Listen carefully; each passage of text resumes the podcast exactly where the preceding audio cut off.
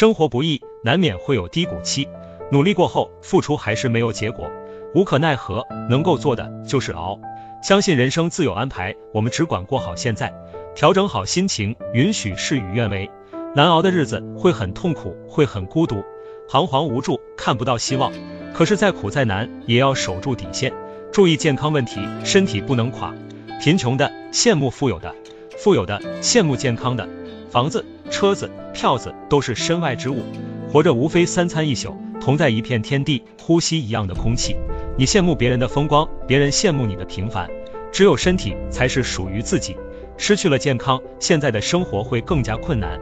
走出低谷期以后，没有健康的身体，享受不了体面的生活。健康在，希望在。没有了健康，才是什么都没有。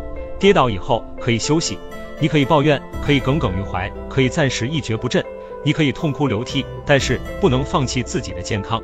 加油吧，珍惜身体。